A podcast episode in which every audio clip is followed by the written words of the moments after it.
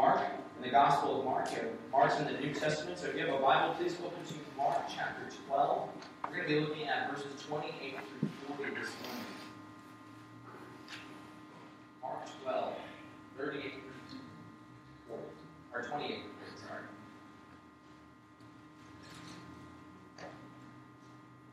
As you turn your Bibles there, I wanted to read to you this morning a quote from Jonathan Edwards. Jonathan Edwards says this Men will trust in God no further than they know Him. And they cannot be in the exercise of faith in Him once one ace further than they have sight of His fullness and faithfulness in exercise. Let me read that for you again. Men will trust in God no further than they know Him. And they cannot be in the exercise of faith in Him one ace further than they have sight of His fullness and faithfulness in exercise. Church, this morning we come to the Word of God to see the person of Jesus in fullness and faithfulness, and to see how He has exercised His great love to us. And so I want to start with a question this morning. What are the things that you love most in life? What would you say your spouse, maybe your family, your hobbies? Hopefully you would say your church. Uh, there are things that we adore, things that we love in life. And if you're a Christian, hopefully you would say that you love God.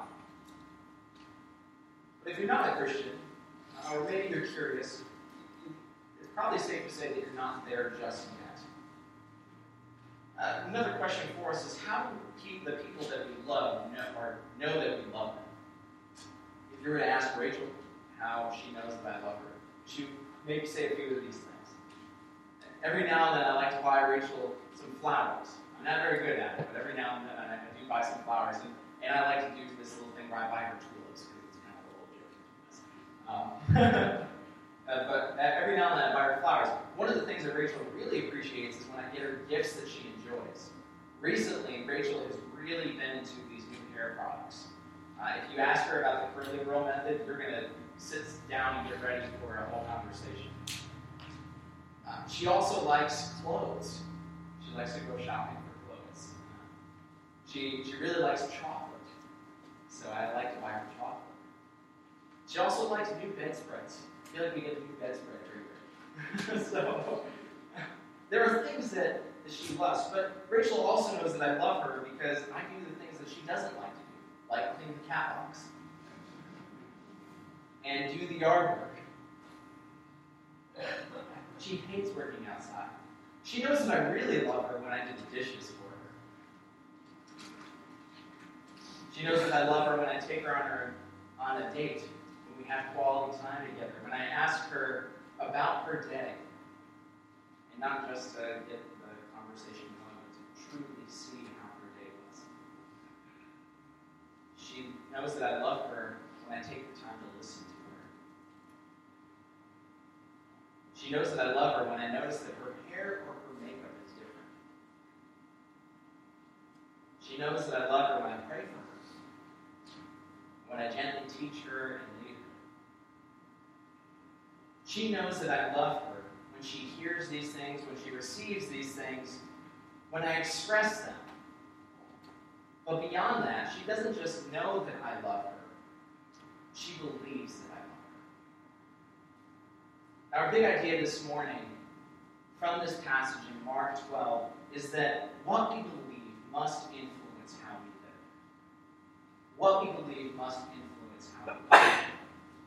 Mark 11 and 12 is full of conflicts that exist between Jesus and the religious leaders. They've challenged his authority and they've asked questions of him to get him caught in his words, and they've even tried to throw him into theoretical situations to catch him off of his guard. And every attempt thus far has fallen short. In this morning's passage, Jesus responds to one final question from these leaders, and then he takes the time to ask them a question. So follow along as I read from Mark 12, verses 28 through 40. This is what the word of the Lord says. And one of the scribes came up and heard them disputing with one another, and seeing that he answered them well, he asked them, Which commandment is the most important of all? And Jesus answered him, The most important is this Hear, O Israel, the Lord our God, the Lord is one. And you shall love the Lord your God with all your heart, and with all your soul, and with all your mind, and with all your strength. The second is this you shall love your neighbor as yourself. There is no other commandment greater than these. And the scribe said to him, You are right, teacher. You have truly said that he is one, and that there is no other besides him. And to love him with all the heart, and with all the understanding, and with all the strength, and to love one's neighbor as oneself is much more than all whole burnt offerings and sacrifices.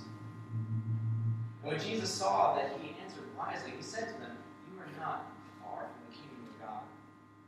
And after that, no one dared to ask him any more questions. And as Jesus taught in the temple, he said, How can the scribes say that the Christ is the son of David? David himself the Holy Spirit declared, The Lord is my said to my Lord, Sit at my right hand until I put your enemies under your feet. And David calls him Lord. So how is he his son? The great throng heard him gladly. And in his teaching, he said, Beware of the scribes who like to walk around in long robes and like greetings in the marketplaces, and have the best seats in the synagogue and the places of honor at feasts who devour widows' houses, and for a pretense make long prayers, they will receive the greater condemnation. Church, is the word of the Lord this. What we believe must influence how we live. And, and so, what we've seen through Jesus and this battle with religious leaders is that the religious leaders they value their outward appearance without really having a changed heart. We've seen it in the challenge of the authority, we've seen it in the parables of the tenants as they ask him about who their allegiance belongs to. We saw it last week as Zach preached through uh, the question that came about the resurrection.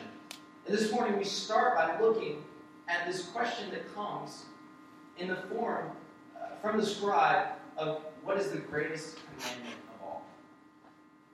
Now, this is a question that is huge within Judaism. This is a massive question, something that's really important. As we arrive in this first section, uh, verses 28 to 34, it's important for us to note that the scribe approaches Jesus following up to what has happened in the previous sections. So the religious leaders, the Sadducees, came and they asked about the resurrection. And this scribe has been present among these people, and he hears Jesus' response to this question, and now he's impressed. And so he comes to him impressed by his response. And there's no indication from the text that this scribe is a member of the Pharisee party or the Sadducee party. But what we do know is that the scribe was proficient in the word. As a scribe, he had to know the in and out of the word of God, the, the scriptures. He had to have the knowledge of what was said and what wasn't said, what was important and what wasn't important.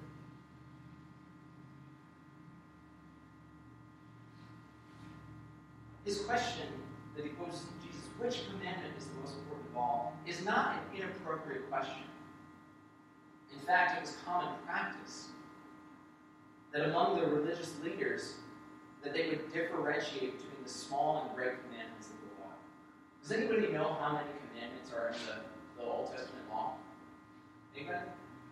Ready for a good number? 613.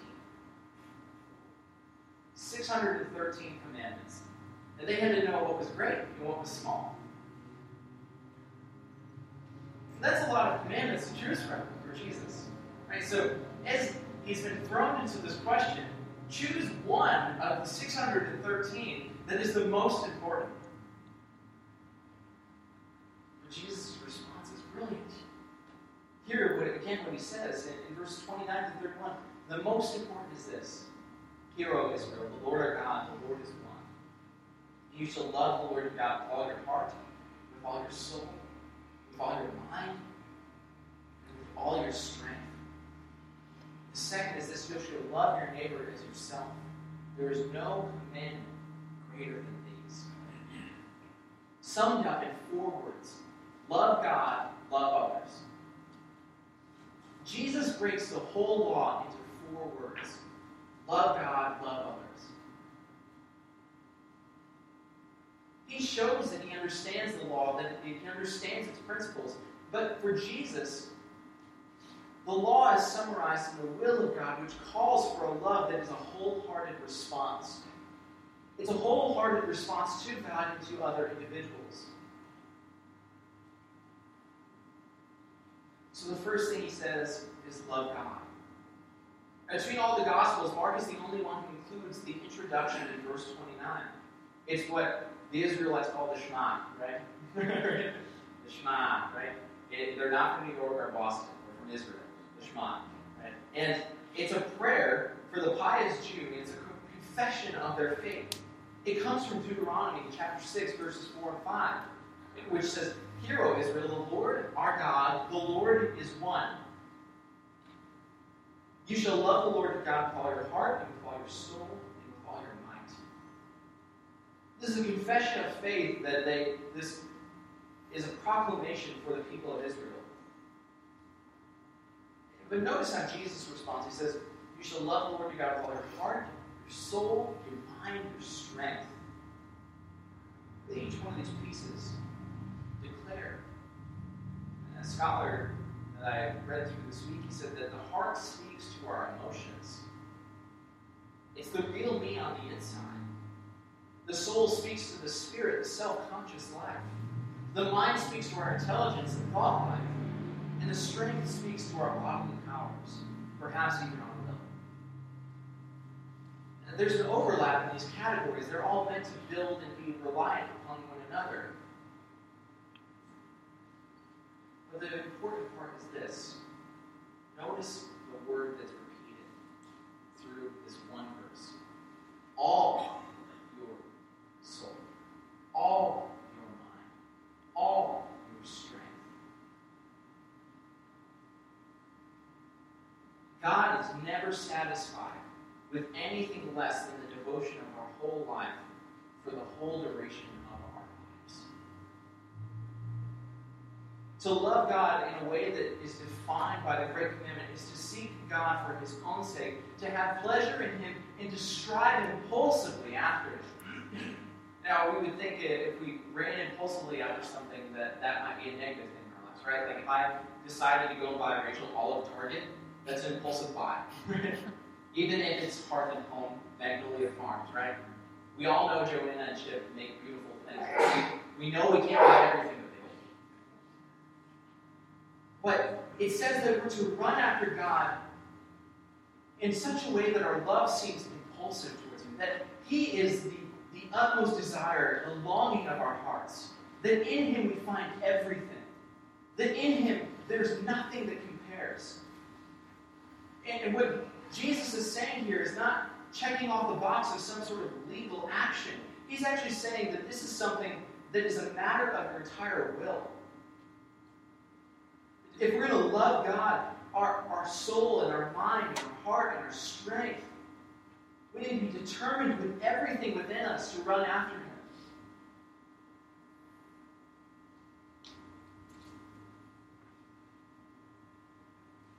We think of loving others, loving our spouse, loving our family members. And there are times where our love doesn't measure up to our confession of our love. I, I love you, but I'm not going to do the thing that's going to help you out right now. I love you, but I, I really don't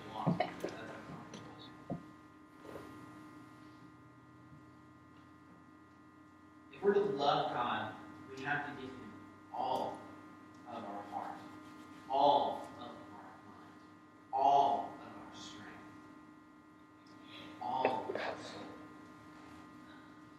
We can't just give Him a piece of it. We have to give Him everything. It's a complete surrender.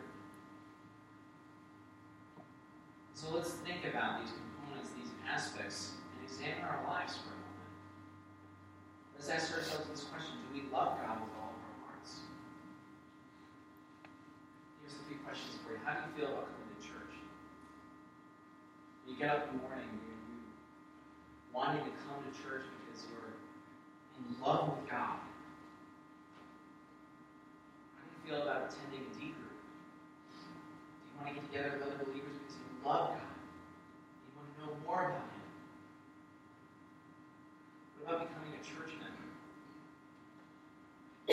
become a church you want to commit yourself to God in His ways. What about when we sing together? When we sing these songs, are we singing things that we hear on the radio? Are we singing from the affection of our hearts and saying, God, like in, in Revelation song, you are holy. You are holy. You're the Lord God Almighty, who is and is to come. Are we singing out of affection God? Do these things spark the love for God in your heart?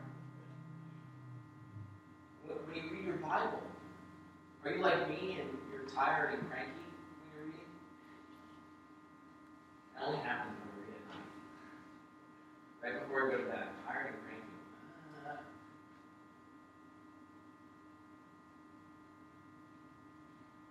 when you read of God's power and His work, are you overwhelmed with joy? When you think of what Jesus has just said here to these scribes and these religious leaders, are you overwhelmed by His magnificent power?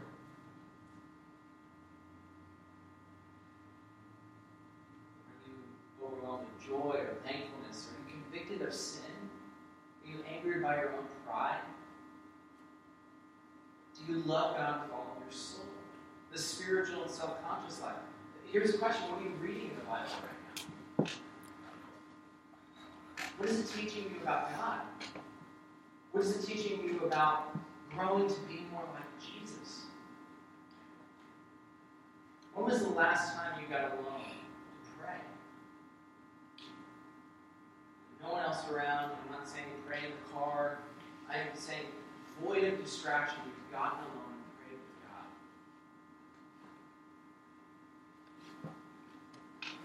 God. Do you know the sin that you're currently struggling with? and you confessed it to the Lord? and you repented? What does that look like? Do we love God with all of our minds? Our intelligence and thought life? Great question. How are you learning? Are you reading anything that will grow your faith? Are you listening to any podcasts? Do you know about church history? What do you know about theology? What don't you understand about God? Have you ever considered talking to another Christian and asking them to help you learn? Do you love God with all of your strength? The bodily power is with will. Here's a beautiful question. When was the last time you took a rest? Was the last time you just took some time and rested? How are you sleeping? How are you sleeping? Do you turn your phone off after work and spend time with your family? Avoiding all distraction? This one kills me. Are you exercising? Inconsistently. Do you have a well balanced, healthy? These are practical things that help us to love God. They're meant to point us in the direction and help us to align our affection and our living. Because if we love God, we love Him with everything that we have, our lives will match our love for Him. And friends, there are going to be moments where we're going to have high peaks and then we're going to be in the valley. Things that we're doing really well, things where we're struggling. But the question that comes to us is does our heart influence how we live? What is, what is our heart full of? Is it full of a love and affection for God? Or just maybe not even God? Jesus says that we're to love God with all of our heart, soul, mind, and strength. There's so much more that can be said about these things. He says that first we're to love God, and the second we're to love others. And I love this uh, quote that says, How well you respond to loving God will determine how you respond to loving others.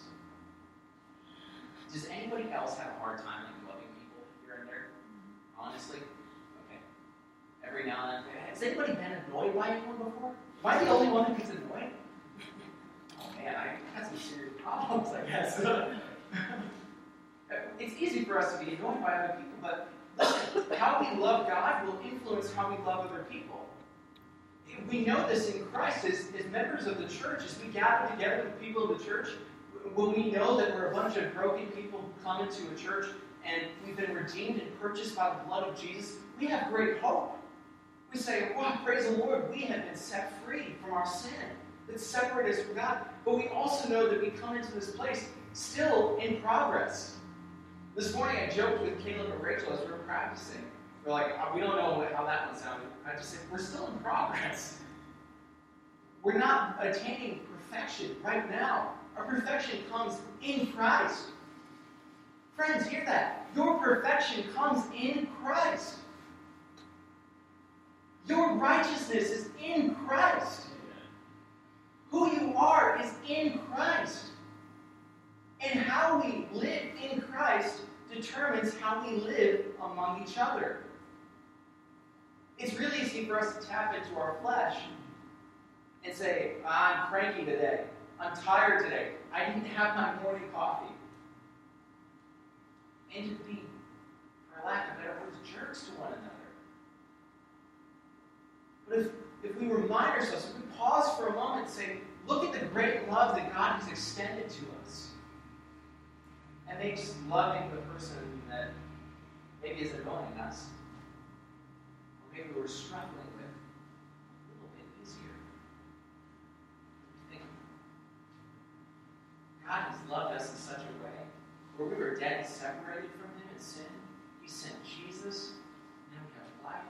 If Jesus could come and die on cross in my the least I can do is extend courtesy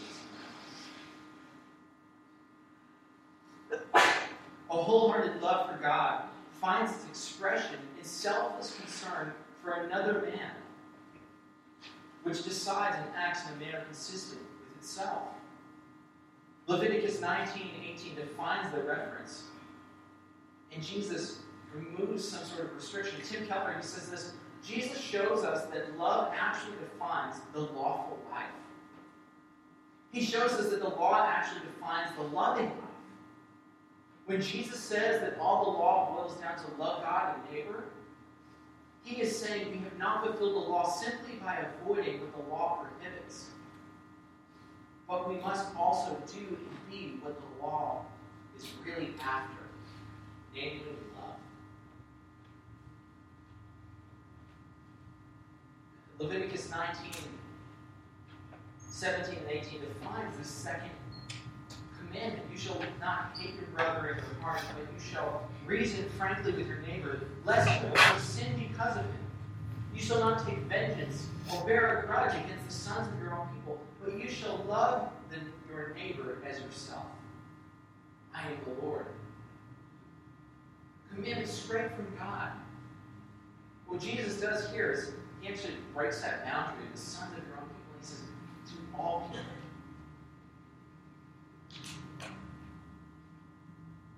These sound simple, but here are just some ways to love your neighbor, according to Leviticus 19. Care for the poor. Don't steal. Don't lie. Be in fair business dealings. Care for the deaf. Care for the blind. Deal justly with all. Avoid slander. Don't jeopardize the life of your neighbor. Don't harbor hatred against your brother. Loving people isn't just caring for them and expressing love, it's also rebuking your neighbor when necessary for his good and for your good. Don't take revenge or bear a grudge against others. There's just some of the ways that Leviticus 19 expresses love for our neighbor. And hear how the scribe responds again to Jesus. You were right, teacher. You have truly said that he is one and there is no other besides him. and to love him with all the heart and with all the understanding, with all the strength, and to love one's neighbor as oneself is much more, much more than all of the whole burnt offerings and sacrifices.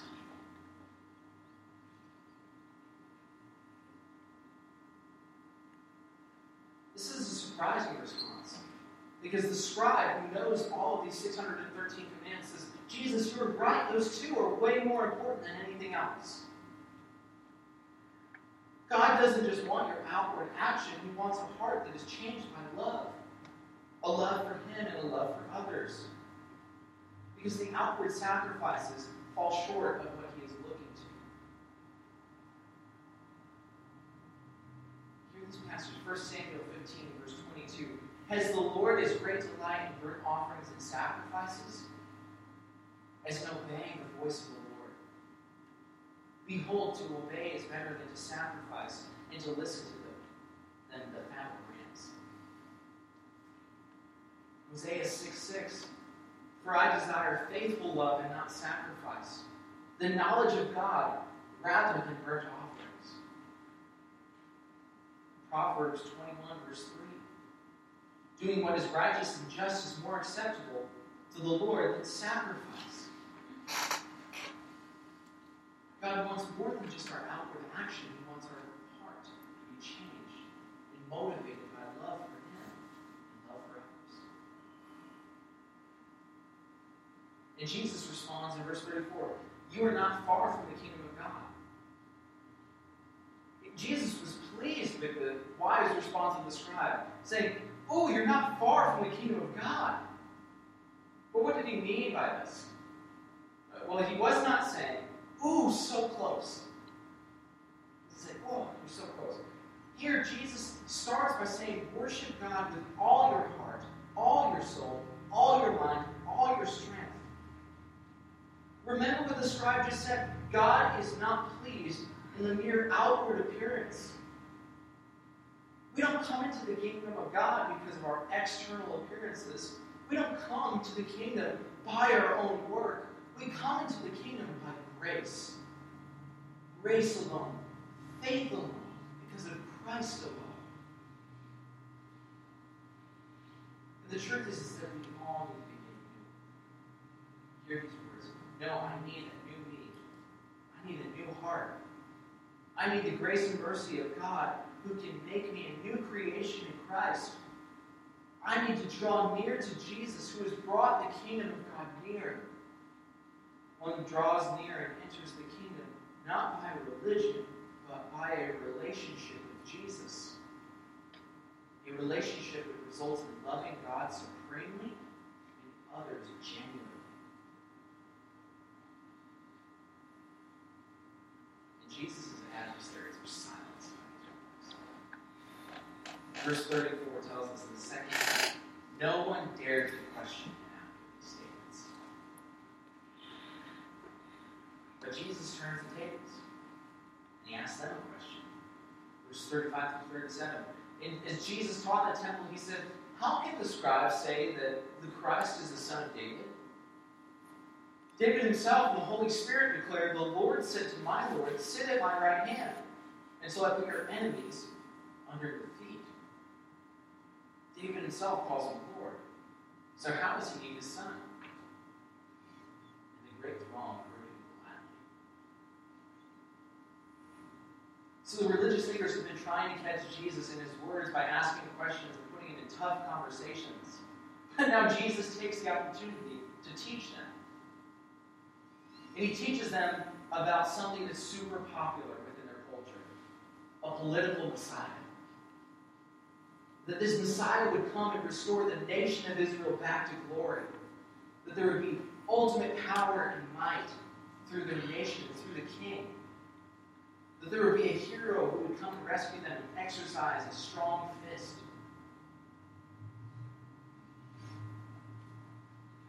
But Jesus has something to teach them. He addresses them in their concern. He's, he doesn't answer a direct question from one of the scribes. He, he addresses a common teaching and hope.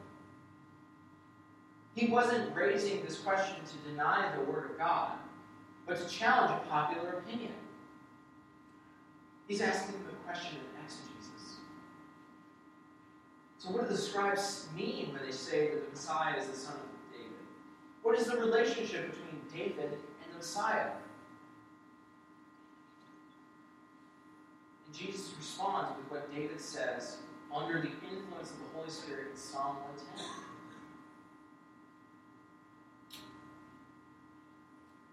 In that text, the first use of the Lord refers to the covenant name of God, Yahweh.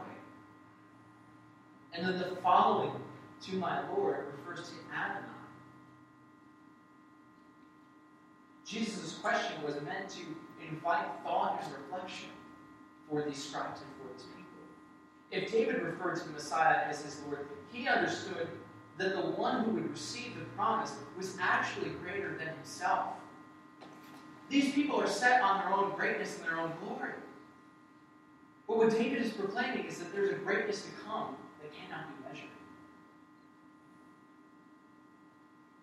If Jesus is the one to be spoken of, then he is the fulfiller of Scripture.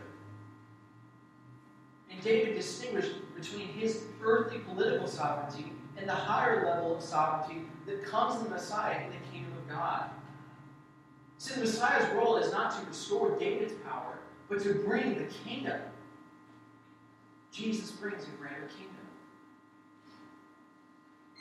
When he posed this question, he stood before suffering and death. He knew that he was in a situation of conflict for the salvation of God's people.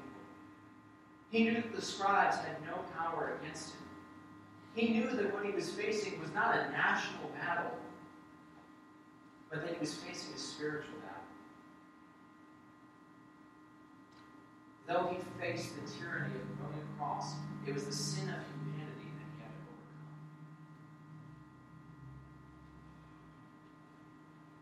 And this question, this interpretation that he brings, strikes the heart of the people. No satisfactory answer can give. It says that the people heard him gladly. And then Jesus further teaches the people, verse 38 and 40.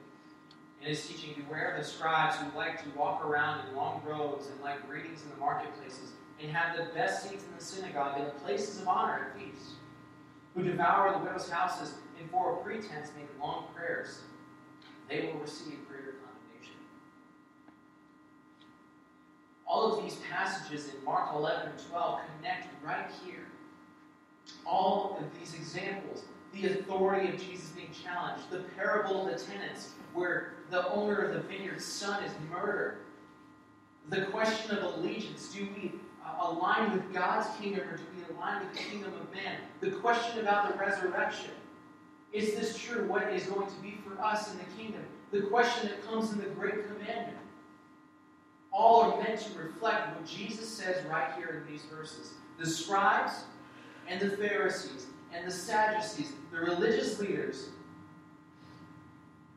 outwardly have the right appearances, but their hearts are not changed. So he says, Beware of them. They walk around in long robes. The, the scribes and the Pharisees, the Sadducees, the religious leaders wore white linen robes that were pure and brilliant, whereas the common people wore bright colors. They wore these robes as a sign of purity, to be set apart from the people. It says that they liked greetings in the marketplace. The people respected the scribes in such a way that they walked up to them and they called them Father, Master, Rabbi. There was a great reverence and respect. They had the best seats in the synagogue. They were in the balcony, front and center. They went to places of honor and of feast. They were supported. In fact, it's amazing that they, they had all this reverence because on paper they were quite poor. They were considered to be part of their, their salary range was in the, the socioeconomic status of almost below poverty. But they were invited to places of honor. They had people who would fund them, give them their wallets, and say, Do the work of God for us.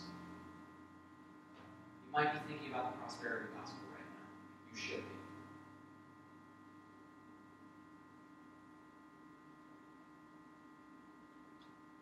They devoured widows' houses. They went after those who were suffering. And they took advantage of them. They made long prayers just to be heard. And their prayers were great words so that they could receive applause. But Jesus says they will face greater competition.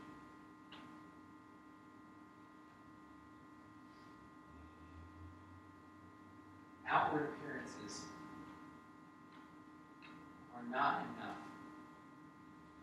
What we do on the outside has to be driven by what's on the inside. And the scribes, though they felt like they were fooling everybody, they could not fool Jesus. Because Jesus saw straight through what they were doing.